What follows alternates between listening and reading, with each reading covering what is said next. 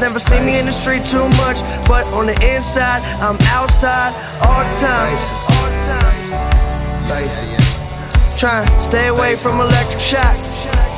That electric shock, I'm outside. outside. Welcome, Pewter Report readers, listeners, and viewers to Tuesday edition of the Pewter Report podcast. I am Scott Reynolds from PewterReport.com.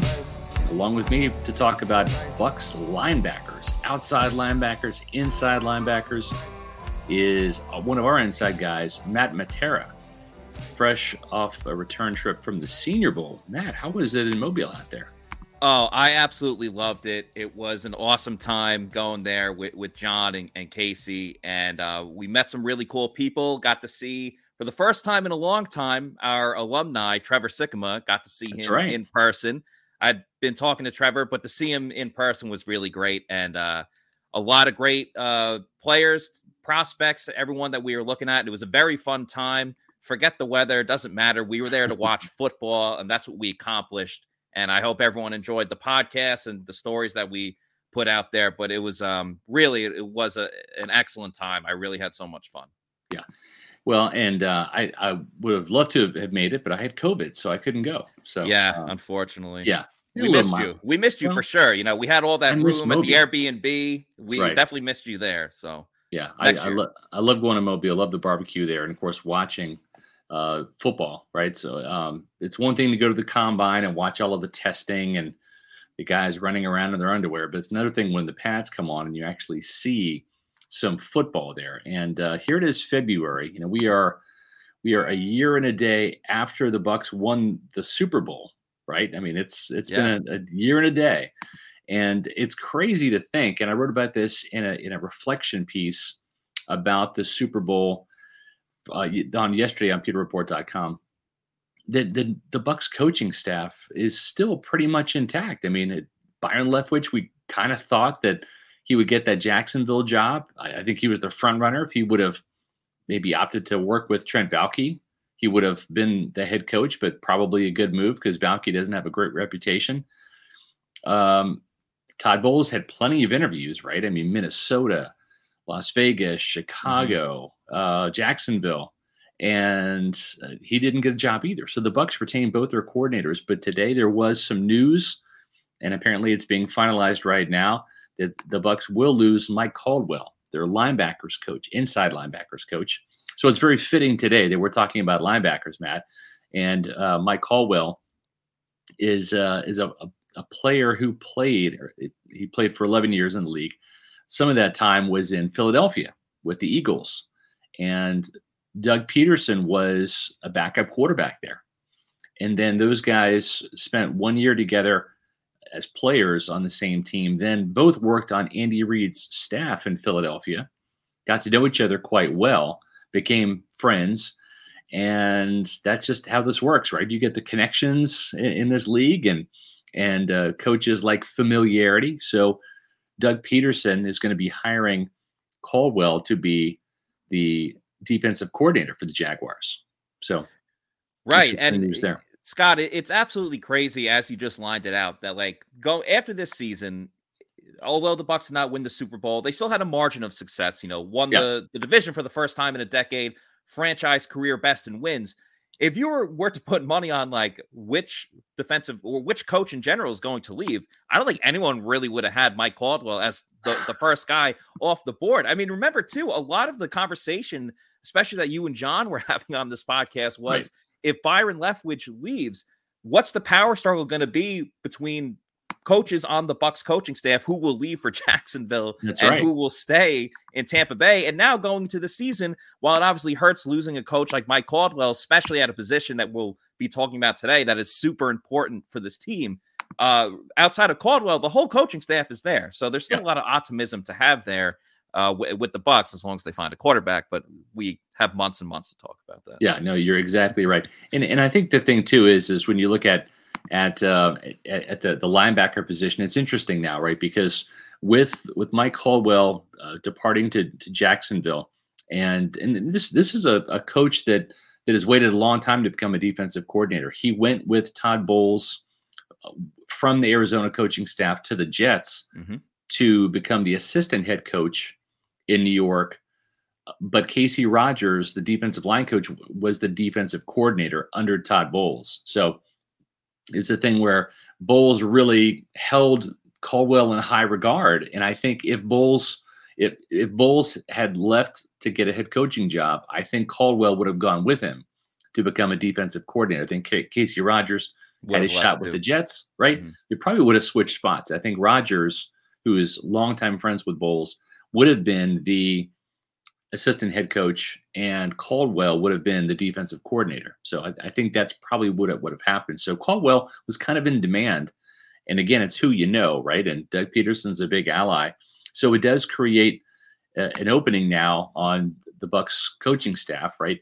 For who's going to be the the inside linebackers coach. It's interesting to note that James Bettcher, and we'll be writing about this on pewterreport.com after the podcast. Uh, Bettcher is uh, he is the 49ers um, defensive assistant. He is like a, a run game specialist. So he's not a full fledged coach, but he is a an assistant on the 49ers staff. And so I right. believe that that he he reunited with Bruce Arians. He was the outside linebackers coach for years in Arizona, actually in 2013 and 2014. Then when Todd Bowles left to become the Jets coach, then Bettcher was elevated to the role of defensive coordinator for the Cardinals. So this is one of Bruce's guys. And I think that Bettcher is going to get the, the call to come to Tampa. And I believe Bettcher will will be on this staff. Don't know that to be fact. I'm I'm right using some educated guessing here, but it makes sense. My only yeah, Scott, because my only question is is I think he's still under contract with with the 49ers. So the only thing I'm not sure about is that he wouldn't be leaving the 49ers to become the you know the defensive coordinator for the bucks because right. Todd Bowles is obviously has that position. So I'm not exactly sure how it works. If, if he could just, you know, we, you see it all the time in college football, coaches just jump ship and go everywhere. Um, right. But as far as like assistant coaches, you don't see it as much. But clearly, to learn or to be in the coaching tree and the staff of, of Bruce Arians, I think almost yeah. any coach uh, across the league. There's only so many. You got the right. Tomlin coaching tree, you got the Belichick yep. coaching tree, and Bruce Arians has his branches spread out across this league as well. Now so. you're the Shanahan's as well and, and yes. all of that, you know. But but I, I think with with Bettcher, because he is a lower level assistant, I, I think that the 49ers would probably allow him, unless they want to promote him from within. But I think they would allow him to take a position coaching job. That, that's that's just my guess. We'll see. I, I I've got some inquiries, haven't heard anything yet, but it might be a thing where Larry Foote who played linebacker for Pittsburgh back in the day. Mm-hmm. Maybe he goes to the inside linebacker uh, spot and and coaches Devin White, Lavonte David, and uh, and then maybe Bettcher moves to outside linebackers where he's more familiar, or it might just be a thing where where Bettcher slides in and and deals with the inside linebackers. Again, he does have coordinator experience. He knows Todd Bowles' system quite well, so it would be a natural fit there. And of course, with when you're the inside linebackers coach, you know, you and the defensive coordinator are working with Devin White and uh, Lavonte David and and getting the calls and and making sure that that uh, everything is is kosher in terms of, of what you're calling and and what you're seeing out there on the field. So that's that's really the the big Bucks news today was was that particular move there and and we'll see. But but um, you know we we went to look at at, uh, at, at the Pro Bowl, right? And um, I, I'm with you and John. I think I don't speak for you, but I mean, it's it's a joke of a game, right? Yeah, I mean, I think if you go in with ex- expectations of you're not really going to see much, you understand the players aren't going to to hit each other or anything like that. If you yeah. go in with those expectations, I don't think you're really going to get let down. And that was kind of my thought process going in and watching it. I just wanted to see the Bucks make some fun plays, which they, they did. did. Mike Evans scored a and touchdown. That's right.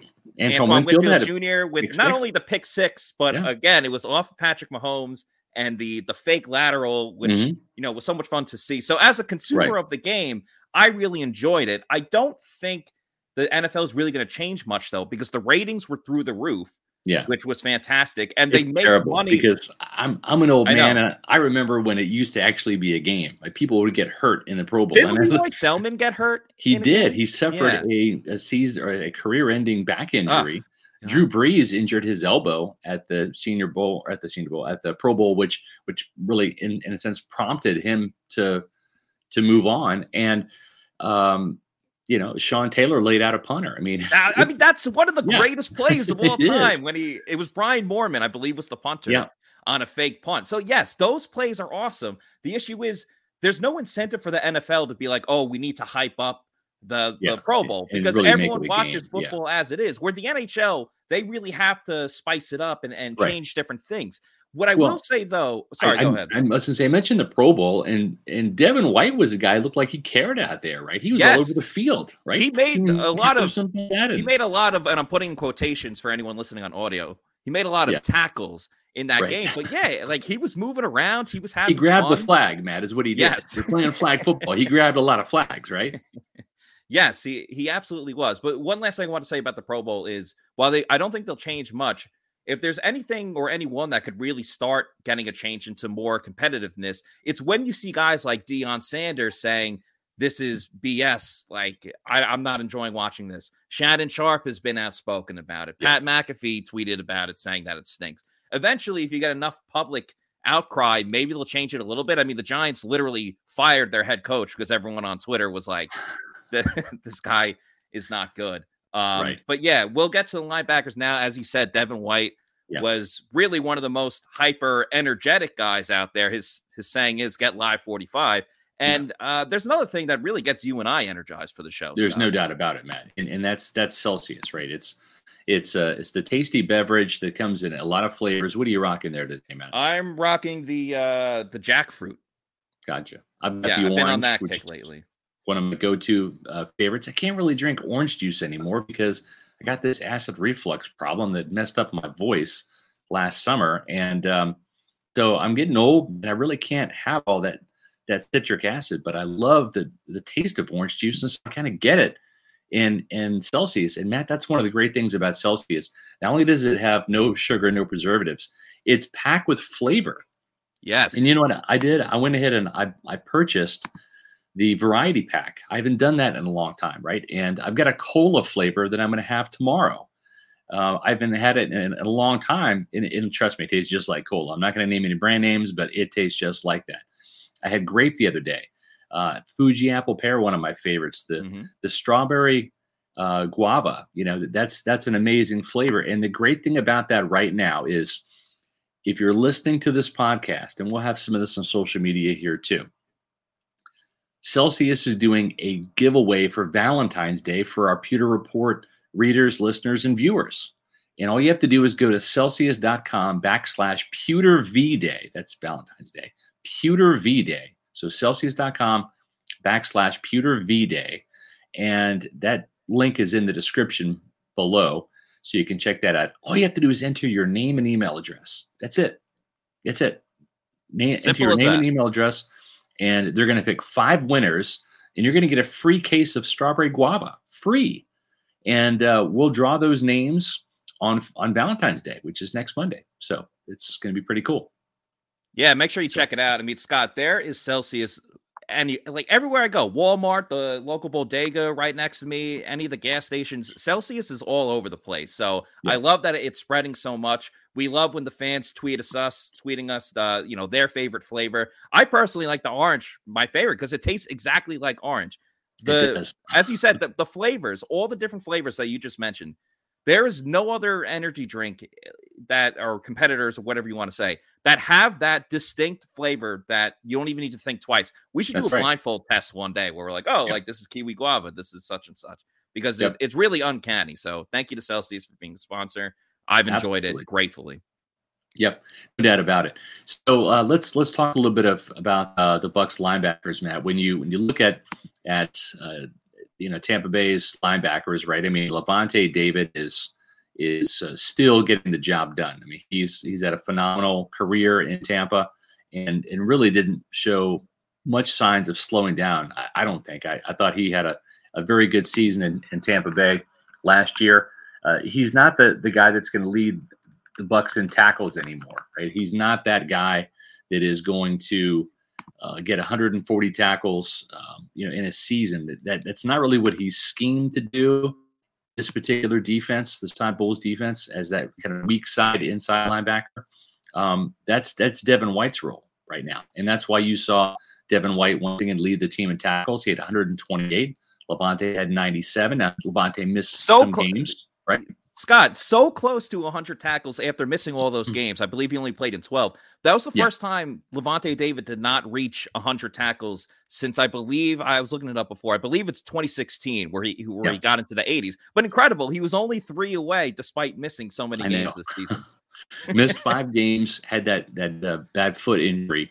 Yeah, uh, had a couple sacks. Right, uh, we didn't see Lavonte make the plays in coverage this year that I think we've seen in the past. He's usually good for an interception or two in a season. He had three pass breakups, no interceptions this year. Did force two fumbles. That's Lavonte's style, right? Had a, mm-hmm. a fumble recovery. Um, but at some point in time, when you look at Lavonte, and there, there's a, you know, he'd signed the extension. There's still some time left on the clock, on his NFL clock. But we saw it this year with Kevin Minter now, Minter is is a backup player. He's not uh, he's not in Lavonte's class whatsoever, right? But the thing with with Lavonte is he's going to start slowing down at some point in time. At some point in time, uh, he's he's going to be a step slow in coverage, a step slow getting to the hole. I don't think it's next year, but I'd love to see this team have a plan in place to get another linebacker on deck. Now they spent two day three picks on some special teamers on KJ Britt mm-hmm. and on Grant Stewart. Stewart really flashed. He led the team in special teams tackles. He's he's like a wild man out there. Covering kicks is one thing. Um, taking on guards and shedding them and trying to to maintain your your gap and and get some run fills that's another. I'm not sure Stewart or Britt is is a long term answer as a possible replacement for Lavonte David, though. Right, and the key with Lavonte David, as as you just put out there, where you know he might start being a, a step slow, is you want to catch it before it's too late. If you right. get what I'm saying, you exactly. you don't want you don't want two seasons from now. And you see the Patriots do this all the time, where they get yeah. rid of Richard Seymour, they get rid of guys a little bit too early, and everyone's like, "What are you doing?" And then you see them next season on their new team. You're like, "Oh, all right, yeah, that kind of right. made sense." And it's tough because Lavonte David obviously is an all-time Buck. He's a Bucks lifer, and you'd really hate to see him go. But that's why if you were to bring in, if you were to draft a linebacker in an earlier round, it, it's almost like that thing, and you might hear people say this all the time. It's like when you have a, an old dog and then you see it slowing down, but then you bring in a puppy and it kind of right. like rejuvenates the the older dog a little bit. That's right. You could you could see that in Lavonte David, and I'm not saying Lavonte David has lost a step yet. The right. the, the the big thing though, again, as, as you mentioned with uh with Stewart and Grant, um, obviously Stewart, everything that he oh sorry, Grant stewart and KJ Britt. Yeah. I said I said the same player. Yep. Um everything that Grant stewart was doing on special teams, I mean, he's a lock to make this team as far as just the role that he's yes. had. And let's face it, who doesn't love when his hair is flying and, and, right. and he's making those tackles? Britt, yeah. I I like his size, but he's a little too slow. Like I like his physicality. Yeah. I wish he had the speed and like the enthusiasm. If you could take Stewart. And yes. Britt, make them into one player, you would have a starting caliber player. Absolutely, right? the size Absolutely. of Britt and the speed and the tenacity of, of Stewart. Yeah, I totally agree. The problem is, is we haven't come up with that science yet. Yeah. Right. we're not there yet. You know, we're we're, yeah. we're we're working on vaccines and we're working on gene splicing and stuff, but we're not there yet. So right. So what I, th- I think the thing is, is is um, you know, do you bring Kevin Minter back? I love Minter. I think he's a fantastic locker room guy. He he's a great mentor. He's been a very good mentor uh, to to Devin White, having that mm-hmm. LSU connection. Yep. He's been a, a special teams captain. I, I just don't know that see what what you see on the field from him is is enough. I, I don't know that he is he is a, a starting caliber player. And what I mean by that is is is you know when when it's the next man up mentality, right? When when Devin White is out or when Lavonte David is out, Kevin Minter is in. And there is a noticeable drop off in terms of athleticism, yes. in terms of speed, in terms of of you know he he gets targeted in the passing game.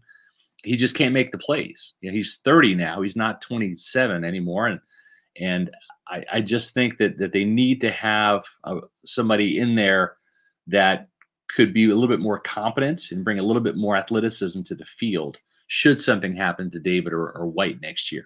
Right, I, I, agree. And the point I was making before about Lavonte and you want to catch it before he loses a step, I feel like Minter. This was the season where we kind of all saw him play and thought, yes. okay, maybe his time is a little bit done. And you know what? Honestly, if they only had one rookie linebacker last season, I would be inclined to be like, okay, let's bring in Minter for one more year so he can really be, uh, you know, that veteran presence, that teacher to whatever linebacker. If the Bucks decide to draft the uh, inside linebacker, he could be that teacher, that mentor for him. Obviously, right. Lavonte and Devin White would be too, but. I think there's something about a backup helping a, fellow backup that could really help that situation. But again, because Grant Stewart is so great on special teams, you don't necessarily need Kevin Minter there in that role anymore. Right. And I think another thing too, and this just speaks for the whole Bucks team, not even the linebacker position, but if they again, if they were to draft a, a young guy, bring him in, sure, it's a bit of a risk to have your backup linebacker outside of Lavonte and Devin be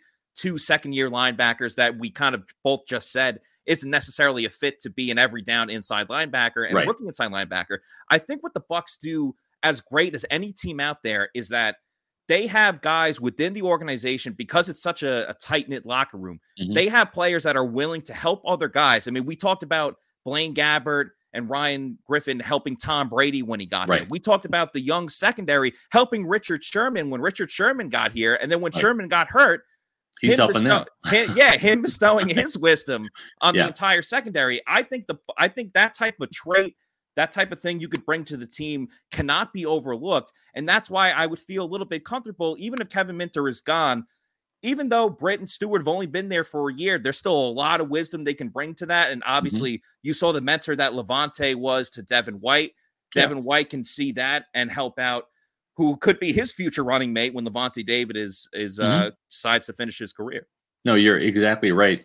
You know, the, the thing is, is is they spent again two draft picks on linebackers. I, I think that Stewart, I agree with you. I think he's shown enough where he would have to literally bomb in training camp in the preseason to not be at least number 53 on the roster. Right? Mm-hmm. I think he's he is that the, at least the fourth inside linebacker, that special teams ace.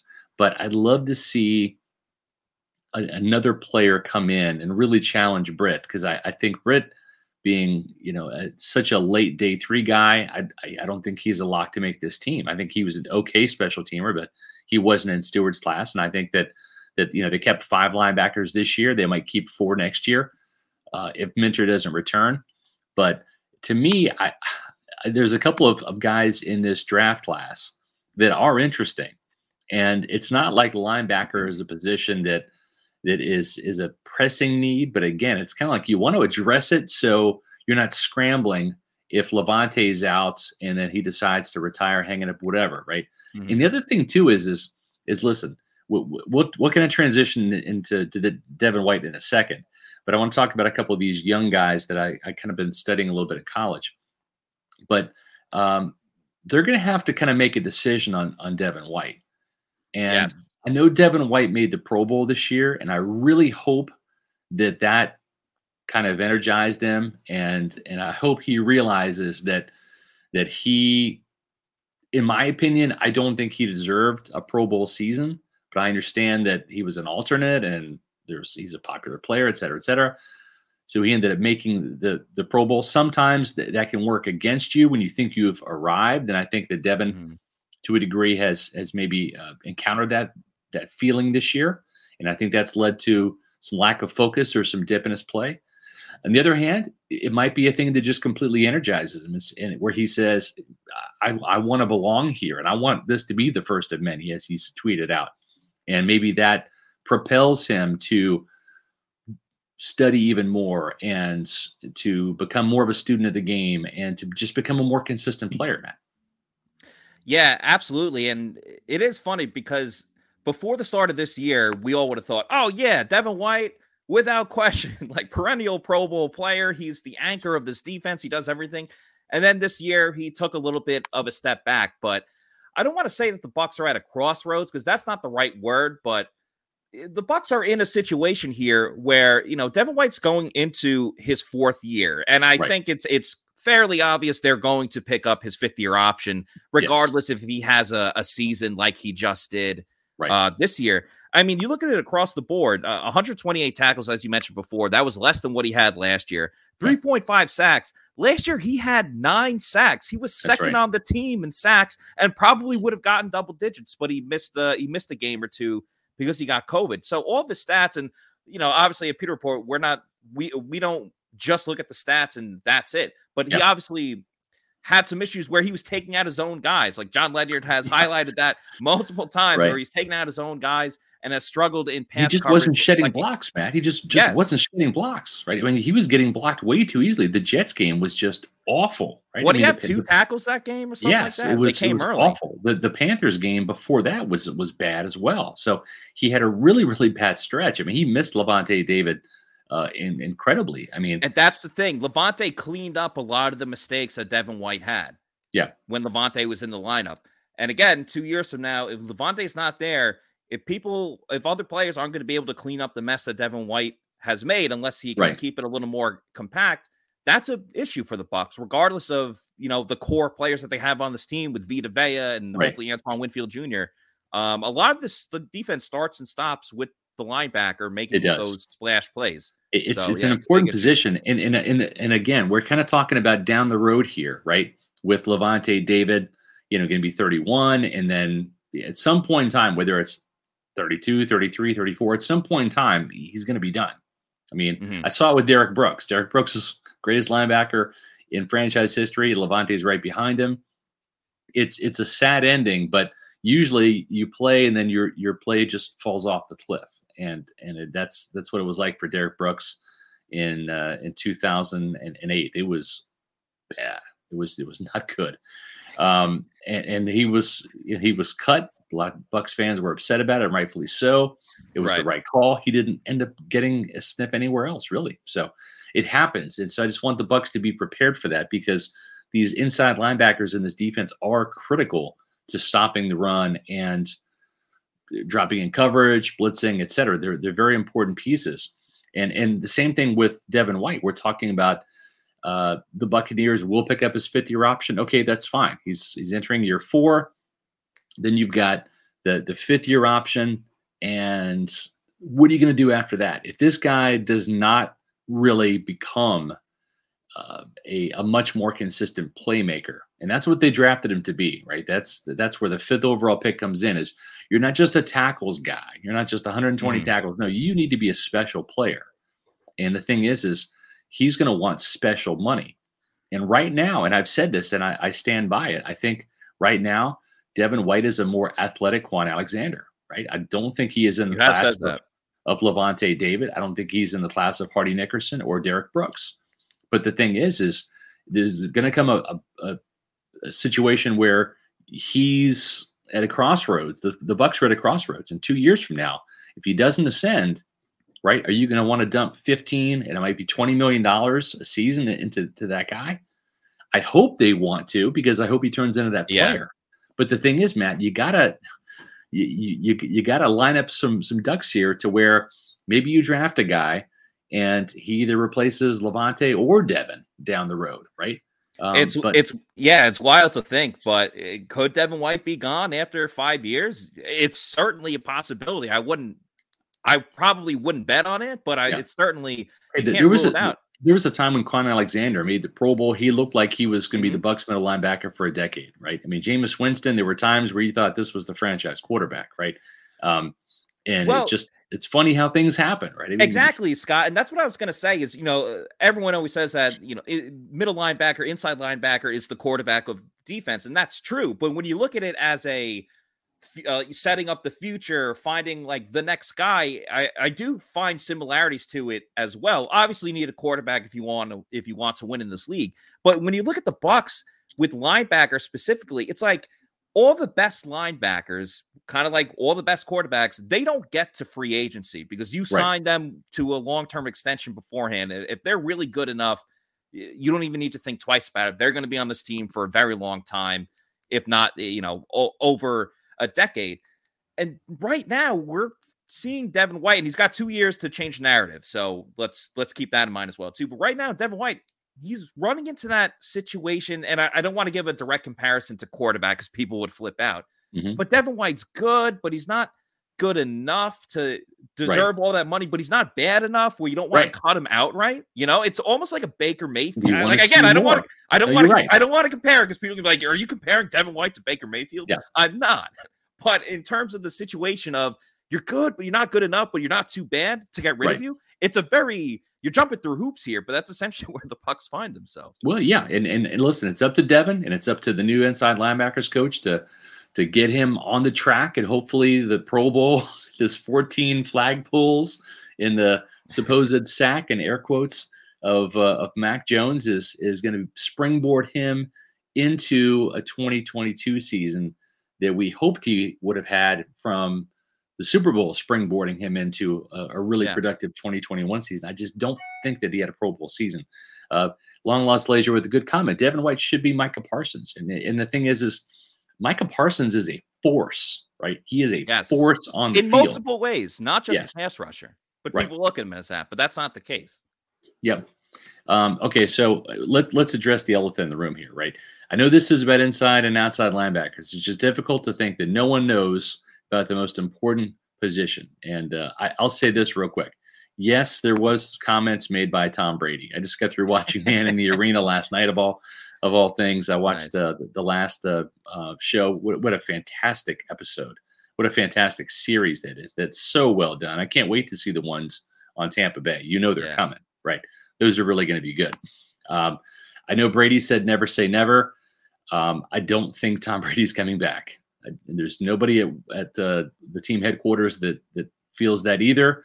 They feel that he's done. It's just a, I think it's just a, a a thing where he loves football so much he he doesn't want to permanently close the door. But I don't I don't think he is going to be going for the door anytime soon. I think he is in that chair, resting, enjoying his family. I don't see that changing. Yeah, hundred percent. I mean, one of the things that makes Tom Brady the gro- the goat is his preparation. Yeah. you know, so he's not just gonna all of a sudden. I believe his birthday's in August. I think it's already during training camp, but say it's Yeah. early August. He's like, you know what? All of a sudden, I kind of feel like playing. Let me call Jason Licht, and Yeah. you know, we'll, we'll we'll get this thing going again. Tom Brady's all about preparation. It's why he's the, the greatest quarterback of all time. I- I- it's why he's the goat. And there's also a blueprint too. I think you know, I think it's important to learn from just the whole situation that was was years ago, but like Brett Favre retiring, unretiring, going to the Jets, retiring, going to the Vikings. I, I don't think quarterbacks, especially Hall of Fame quarterbacks, want to be in that type of scenario again. So I think he learned from Right. something like that and says, you know, that that's not for me. you know, I'm with you on that. Um, so okay, so we've spent some time talking about uh, some some of, of the the needs and inside linebacker. I, I don't know if they're gonna if they will go out and get a, a veteran free agent. It made sense with Minter because he knows Todd Mhm. Bowles' system.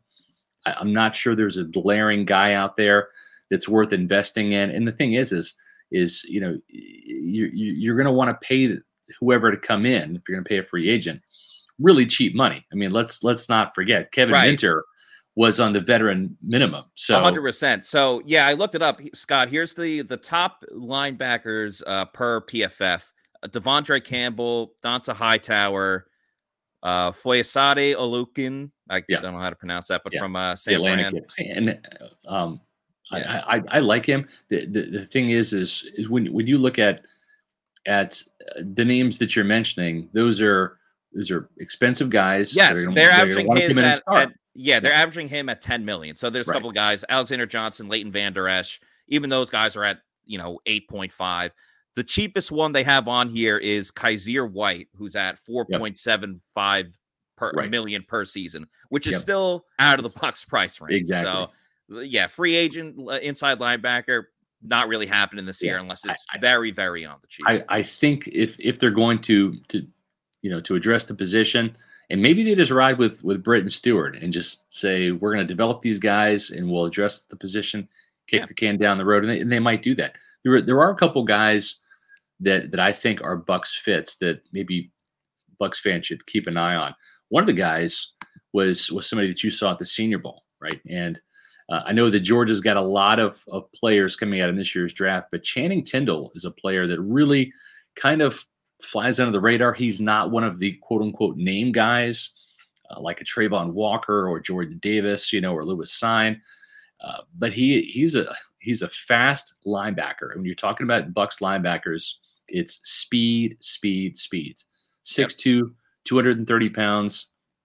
The, the best thing about Tindall was it really, and, and the thing with Georgia that makes Georgia a little tough to kind of evaluate because they're is, all great. Yes, well they, they are, but they and, and, the reason why they're all great is because they have so many great players, right? I mean, uh, believe it or not, Jordan Davis and John and I were talking about this. I, I think I think Jordan Davis was the third best defensive tackle in Georgia last year, in my opinion, and and I would put Devonte Wyatt at two, and I think uh, Carter um, is number 88 is is the best, and he's a sophomore. He he's not eligible to come out, but I think he's the best one.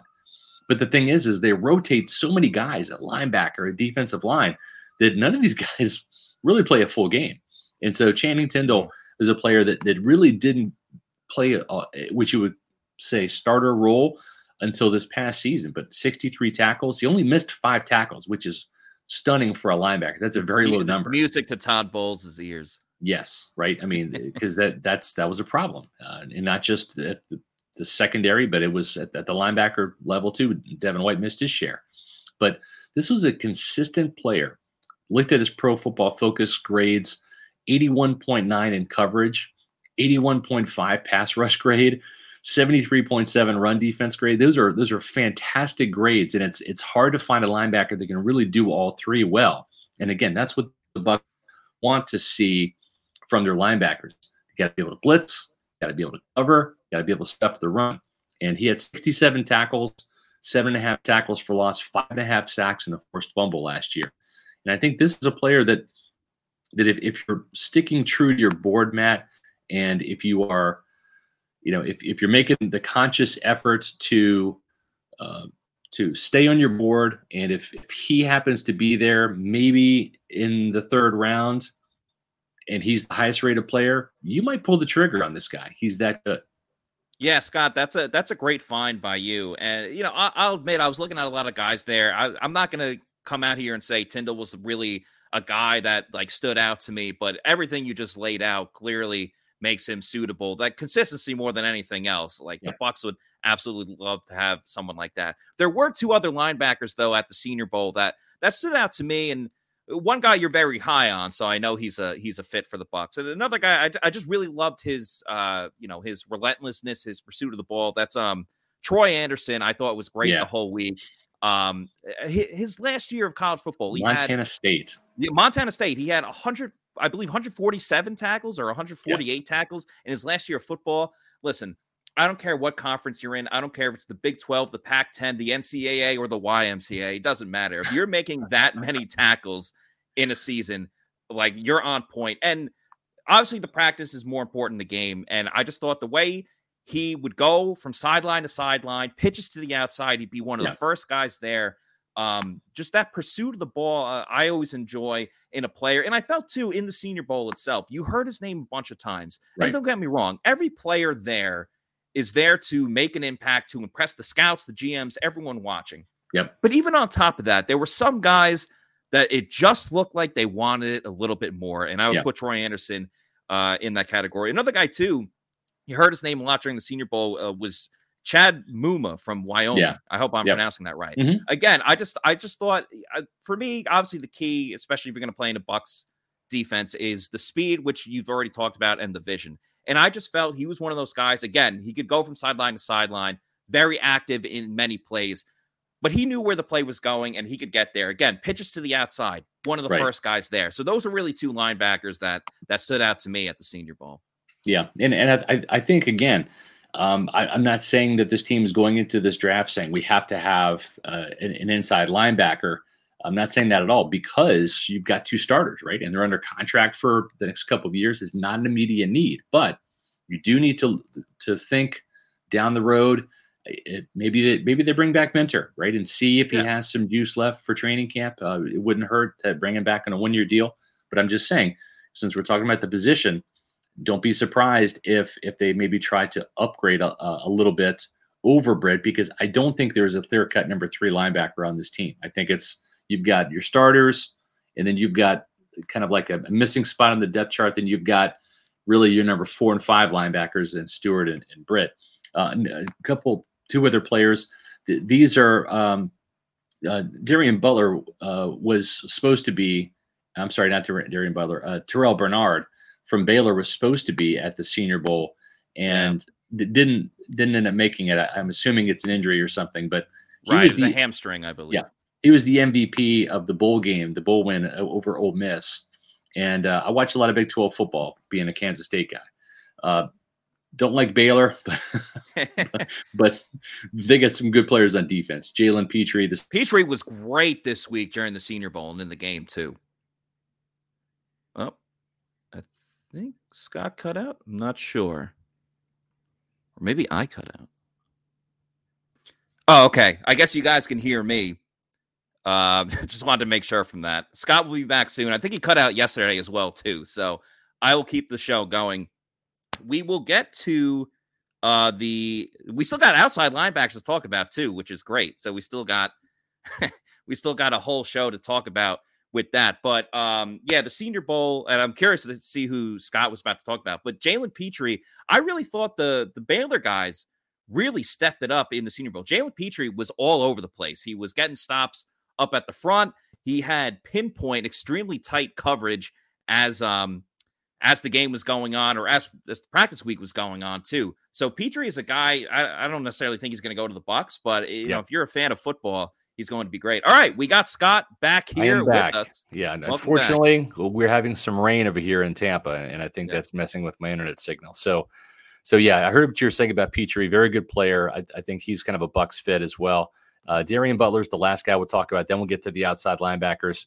Um, this is probably a day three guy that would come in and compete with with Britt as a special teams role. Again, you're looking for kind of a certain body type, speed, coverage ability, ability to to rush the quarterback. Um, he had some missed tackle issues as well. You're not getting a perfect product on day three. Uh, 54 tackles. He missed 20 according to Pro Football Focus. So you can teach tackling. That is something that if you have the want to and the good technique, you can become a better tackler. But this is a very good uh, coverage guy, even better than Bernard, who had three interceptions last year at Baylor. Uh, for Arizona State, uh, Darien Butler had uh, an 87.7 coverage grade, Matt. That's that's better than some defensive backs. He had four career sacks, two last year, three interceptions last season, three pass breakups three forced fumbles, four fumble recoveries. He's around the ball. He's a he's a playmaker for the Sun Devils, and um, I think he's he's a player that could be on the Bucks radar on day three. Yeah, well, we'll see how it goes. I, I, the beauty of this all is that the Bucks have a couple of different options. Yeah, whether it's at inside linebacker or uh, outside linebacker, which we'll get to in a second. But um, I think that's fun. Like in a couple years, you know, when the Bucks went to go draft Devin White, we kind of knew it was a foregone conclusion. Yeah. This year, it's all over the place. What like the first three to four rounds, you know, will they go wide receiver? Will they pick a running yes. back in the third round? There's so many different options, which again we haven't really seen in the past couple years, and I think that makes the draft way more fun than it has been. Yeah, it most certainly does. And because uh, last year, even I mean, we nailed the the draft pick of Joe. Well, you always get at least one. Bucks fans. Well, we try. SR's best bets. I mean, it's it's uh, no one's automatic, but you are as close as it, it really gets to it. So I'm yeah. excited to see what you got. Uh, I appreciate that. We, we got the first two last mm-hmm. year, Kyle Trask and in our mock, and uh, and number two, also a Bucks best bet at quarterback. We'll we'll see this year. Like you said, Matt, it's a little a little it's concerning tougher. because it's tough, it's tough, for sledding this year. Yeah, but they, they could go in a lot of different directions. That's why we're covering a lot of bases here. Um, but listen, folks, if you want to have your your bases covered from a financial standpoint, uh, you need to do that with our friends over at Immuni Financial. At Amuni Financial, we help you live in the now. Dude, Congratulations. We're so happy Thank for you. you. Thank you. And even though the now may feel very different, you still need to plan for the future. How's retirement treating you? Oh, just fantastic. I know I say it all the time, but you really got to come up to Colorado. Let's do it. All right. Yeah. We can help you develop that plan to keep you on track so you can still prepare for tomorrow today. Amuni Financial. Plan ahead, stay ahead. Uh, Matt, we got to get to Colorado, man. Managing your your family's wealth means more to Immuni Financial than simply allocating your assets. It means legacy planning, brokerage and advisory services, retirement accounts, college savings accounts, and insurance services. With over 40 years of experience, do what I did. Let Immuni Financial help you plan ahead and stay ahead. Do what I did, folks. Call Immuni, talk to David, talk to Mark at 1 800 868 6864. It's a free, no risk, no obligation consultation where they'll take a look at your finances, make some suggestions, and then set you up with some services to uh, to help you make more money with your own money or save money if you need to do that for your college kids, uh, savings accounts, etc. Make sure you visit immuni.com on the web, immuni.com. All right, Matt. So let's let's get to uh, a position that's kind of near and dear to my heart. I love pass rushers. I love defensive line. We're talking about outside linebackers here in Tampa, of course, and uh, you know the Buccaneers. They've they've, they've got a guy in Shaq Barrett uh, who is, uh, I, I think, still one of, of the the more premier pass rushers in this league. Uh, there were a couple of games this year where he was little invisible, but I think by and large he kind of rebounded, had a 10 sack season, had the big interception versus um, The Eagles, the- in the playoffs. Yeah, and and also had one against the Falcons too. So he had Yes. two interceptions. Kind of pulled a JPP there, um, but but I, I I think that that Barrett is a player that that um, th- that I think can benefit from playing on the right side. And I know, I know that Jason Pierre-Paul like to occupy the right side. JPP is going to be a free agent, and uh, let's let's start with with those two guys first.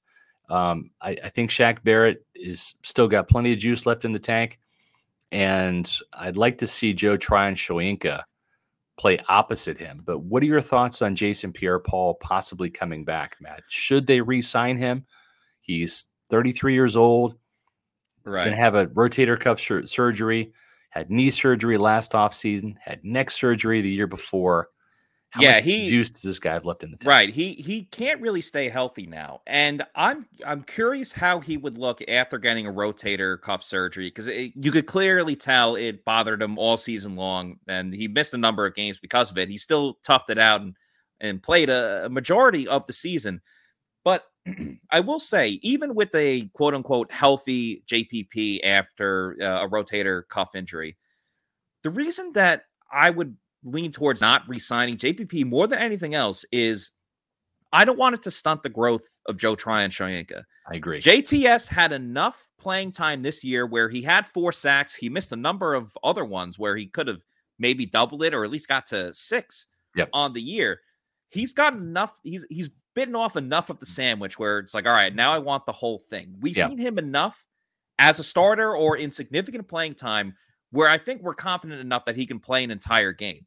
I want to see how much growth JTS can get. How much more can he develop from playing a full season, knowing he's a starter, and not having to worry about, oh, well, I'm going to sit on the bench for the first quarter and not get in until the second. Oh, I'm only going to get 20 snaps a game. I, I have to keep my body loose and, and, and ready to go.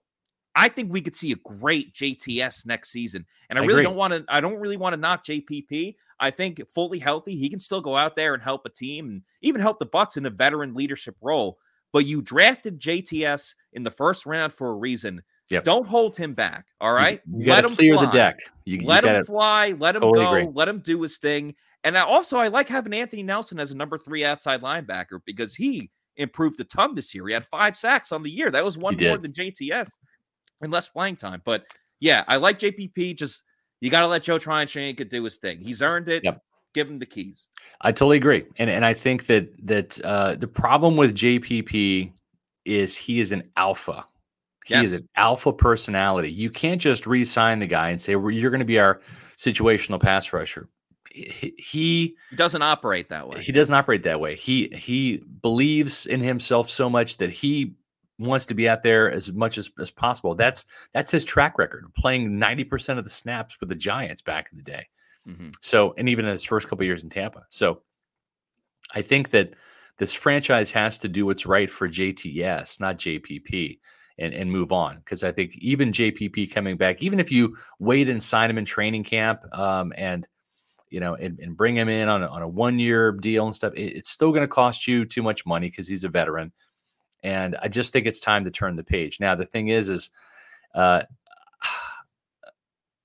we when when it was when it was just when it was just Cam Gill and Anthony Nelson and JTS, there was not enough pass rush. There just wasn't.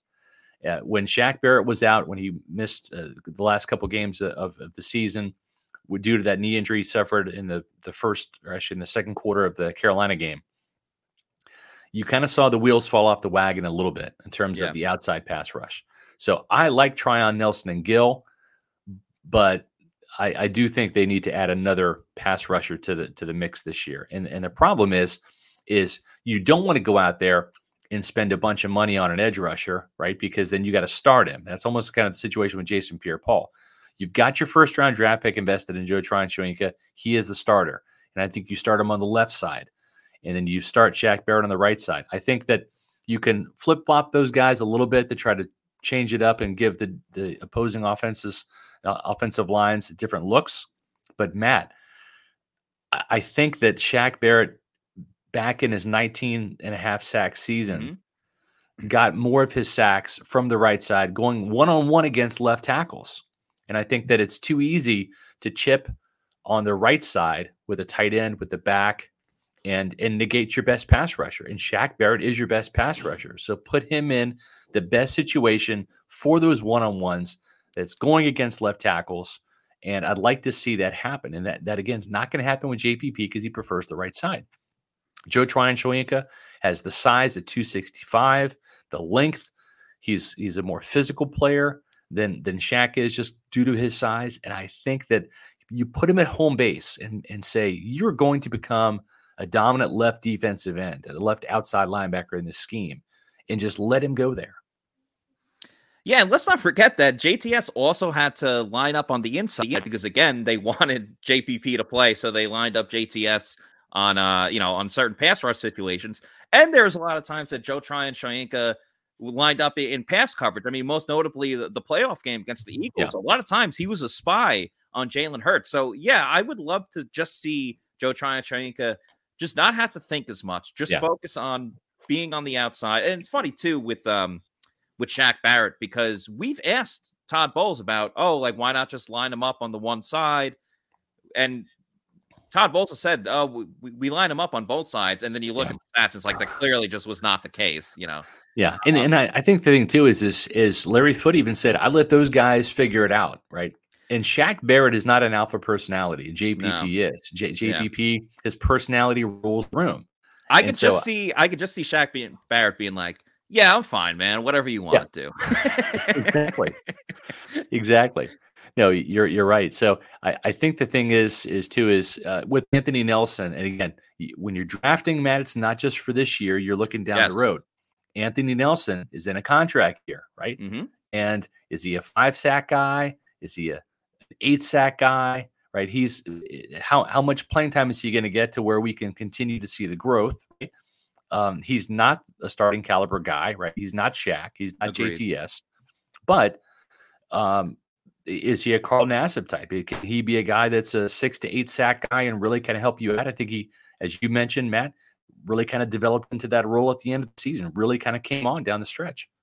Yeah, I, am really interested to see what he can do this year. To see if he can continue that, because uh, he's got to understand at this point he knows his role, and even like last year too, he got a lot more playing time because JPP was so hurt. And even when he was playing, you want to give him some breaks. And Shaq getting hurt at the end, they want to give him some breaks. But if right. JTS is your starting outside linebacker, I see no reason why you really have to take him off the field that much. I mean, he's a second year player, he's extremely young. He doesn't really need uh, any time off. Maybe they'll get Nelson yeah. on the field in in opportunities where maybe Shaq needs a to take a couple reps off, and, and then you can get him in there. Right. I do just want to say about Cam Gill too. I yep. love Cam Gill. I. I tried, I tried, you know, Cam the Thrill Gill. Tried to get that going. Didn't really stick.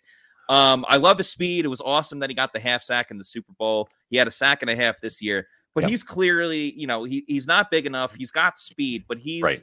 he's great in a situation where, oh, hey, I didn't expect him to be on the field, and he's right. going against very tired offensive linemen. He's fast and he can get around and, and make some plays, but uh, he's only good for five or ten plays to get that little, you know, surprise yeah. factor. So I like Cam Gill. He can make the roster, but I don't really see him doing too much. So the thing is, if if this team does move on from Jason Pierre-Paul, as you and I are kind of suggesting, and we're anticipating that they're going to, especially due to the age, the injury, the salary, then then then your your quartet is JTS, Shaq, Anthony Nelson, and Cam Gill. And again, mm-hmm. we talked about Anthony Nelson being in a contract year, and and you know he he might blow up a little bit to where you you have to let him go in free agency, right? So they need to add another pass rusher to the hopper, and you'd you'd rather yes. you'd, you'd rather draft a guy and develop him for a year or two because it's hard. As JTS found out this year, should have had probably eight sacks, only had four, right? Because mm-hmm. he's got some some things to learn.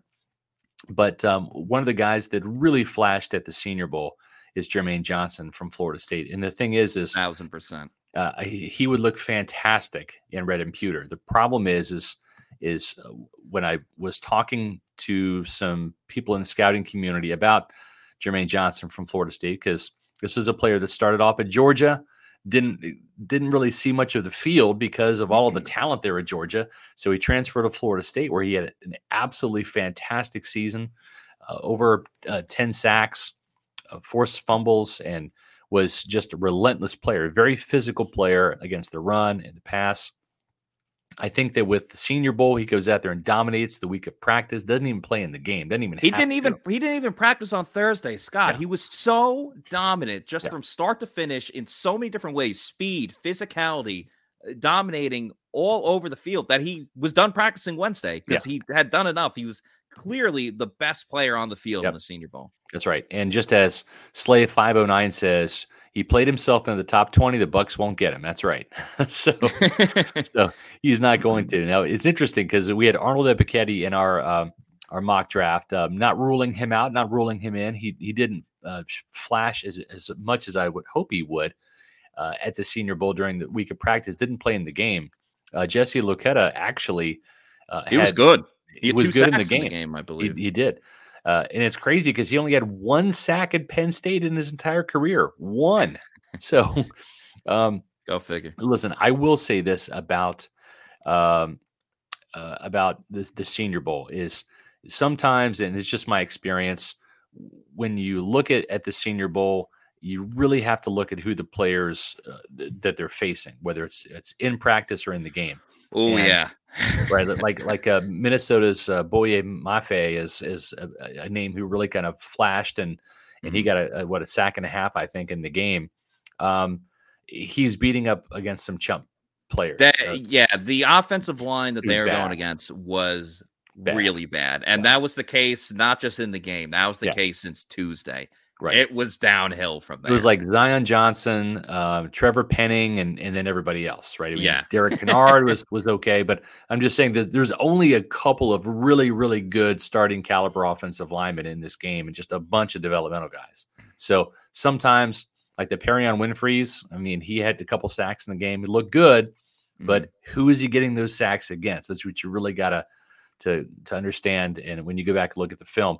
So I, I love Johnson. I think he's a fine player. One of the players that that really kind of that I was really curious about at the Senior Bowl was D'Angelo Malone from mm-hmm. uh, Western Kentucky. Yep. Right. D'Angelo Malone is a player that that that I I've kind of been following for the last couple of years.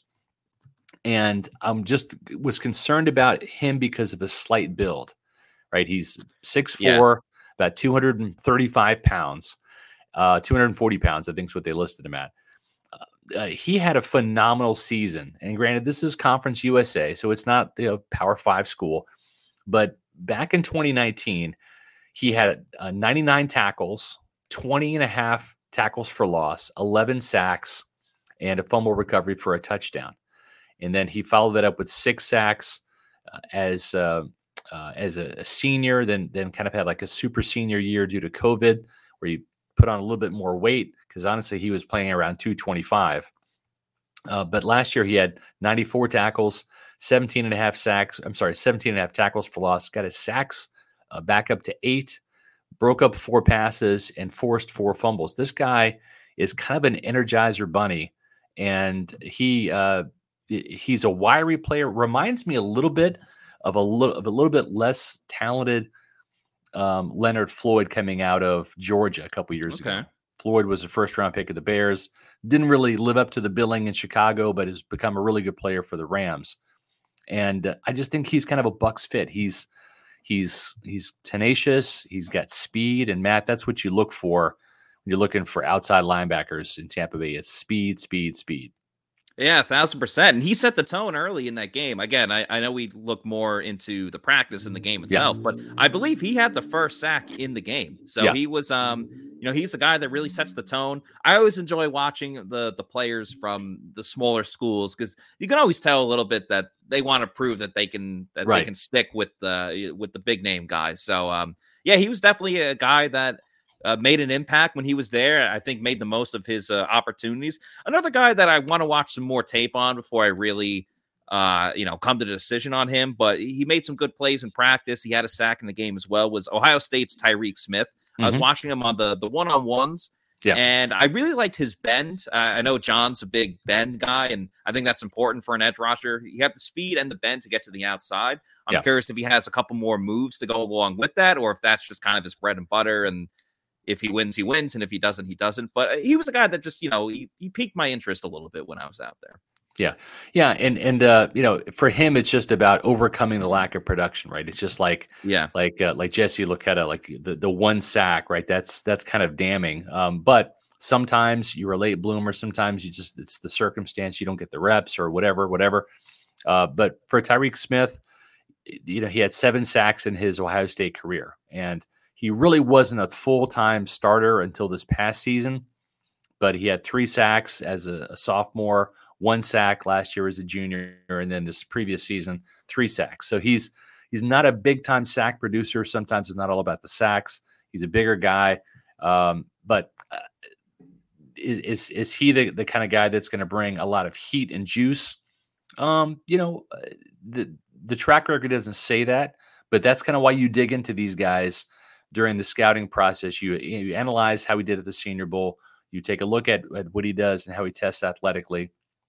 So uh, it's it's a he's he's somebody that the two that kind of flashed to me in the game as well. And yeah, and, and that's what's great about these games. The East West Shrine and the Senior Bowl is you you see players not on their teams and different elements going up against different players they haven't played against before and sometimes it makes you have to dig back into the tape and reevaluate things and yeah and, and to your points different context right and to your point scott too i think there's certain players and i'm not really going to name anyone specifically but i think there's certain guys that um dominate in practice and then it yeah. doesn't really show up eh, in games and there's guys that for whatever reason the production's not there in practice but then when the stakes are higher playing on the field on Saturday or Sunday, they just turn it up a notch and go out there and perform to great standards. So it's um each player is very different. It, it just makes this draft process such a such an interesting one because not every recipe is the same every single year and every single yeah.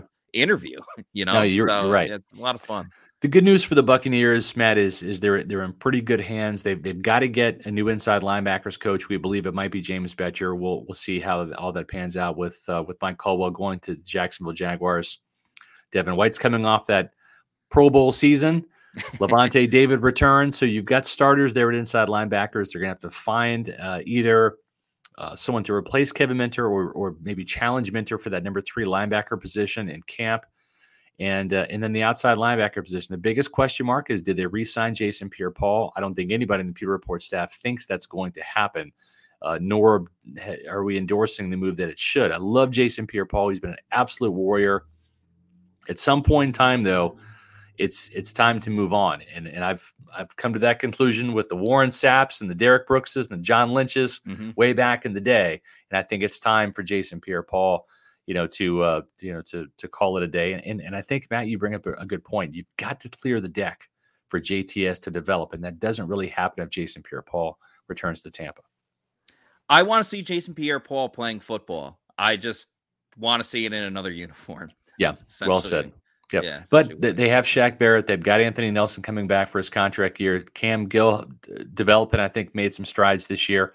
Uh, but I, I suspect we're going to see a linebacker get drafted, whether it's an inside linebacker or outside linebacker. I think that that's that's safe to say. I think they'll probably address that position more so in the draft than free agency, uh, because again, they, they like to get these younger guys in because those are the type of bodies that help out in special teams. We even saw Joe Tryon Shoyinka play a lot of special teams this year, covering kicks and punts.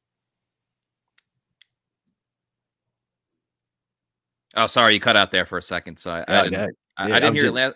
I was, I was Sorry, just saying, uh, th th these guys with the body types, they help out in special teams, right? Yes, that- they do. That's, Uh, that's why I think you'll see the Bucks draft an inside linebacker or an outside linebacker this year to continue to help on on punt and kick coverage. That was one of the big things that Bruce Arians spoke about almost right away when Joe Tryon Shoyinka got drafted. It was yes, he's a good pass rusher, he's a physical specimen, but he loves playing football. And that's actually you and I spoke to Jimmy Lake when he was on the Pewter Report podcast. Yep. And he said he's a guy that loves football. And Bruce Arians was speaking about that. Um, that yeah, he he would be great on special teams. So you saw him play that this year. He's a guy that could do it all. And Scott, uh, there's another. Well, it's one guy that owns this place, but another place that can do it all is uh Pin Chasers, one of our proud sponsors of the Pewter Report podcast. There it is, uh, the logo right there. Pin Chasers. We just finished up our Pewter Report Bowling League back in December. It seems like a while now. Um, there will be right. another league coming up in the spring, but this is a great place to go and bring your family, bring your friends. It's fun for a, a- a night out with, with a group of people. It'd be great to go on a day like today where it's cloudy and, and rainy, but uh, you got a full experience when you're at Pin Chasers. There are events literally every single night. You got all you can eat pizza on Tuesdays. You got all you can bowl on Thursdays with one dollar Miller Lites. I mean, the football season's winding down, so there's a lot of other fun events. And basketball stinks right now. The Olympics are on, so you can go have some Miller Lites. Go The watch. It's so this- good, Matt. What's up? The food is so good. Yes, uh, that's the best part. What I I said basketball stinks, not the food. The food is amazing. Um, yeah, and you can have breakfast food. You can have it at any time. Um, the waiters and waitresses they bring it right to your lane where you're bowling, so you don't have to worry about getting up and going over a billion different times. So uh, make sure you go to pinchasers.net to reserve a lane or book a future party. It's a very fun night out with friends and family. And the owner, Anthony, is a huge Bucks fan, so you're right. supporting a, a fellow Buccaneers fan. Anthony Peroni, great, uh, loyal uh, Pewter Report reader for gosh years and years and years. Very long a- time. An advertising partner with us for years. We love pin chasers. Um, I might even uh, take the kids over to the one here in Zephyrhills. I live cl- closer to that yes, one. multiple locations. Yeah. So that's Yep, the beauty. Zephyrhills two in Tampa. No doubt about it. Matt, really good stuff today talking linebackers. Uh, the fun continues tomorrow, folks, when John Ledyard returns. He and I will be talking about Bucks cornerbacks. And then, Matt, you might be back on Thursday to talk safeties with John. So we're going to get all the defensive uh, positions out of the way this week as we continue our look at the the breakdowns for the the Bucks and their offseason needs and and uh, a couple of names that we think to keep an eye on as as this draft process rolls on. Right, we've got the combine coming up next, then the pro days. So uh, it's it's going to be a fun offseason, and you got free agency in there too. Yep. So uh, buckle up, folks. It's going to be a busy offseason. This roster is not not anywhere close to being done, uh, but we'll be back tomorrow on the Pewter Report podcast at four o'clock Eastern. So for Matt Matera, I'm Scott Reynolds uh, saying thanks for joining us, and uh, we'll see you next time on the Pewter Report podcast. Out. Let's get some sunshine sunshine back in Tampa soon. No Out. kidding, man.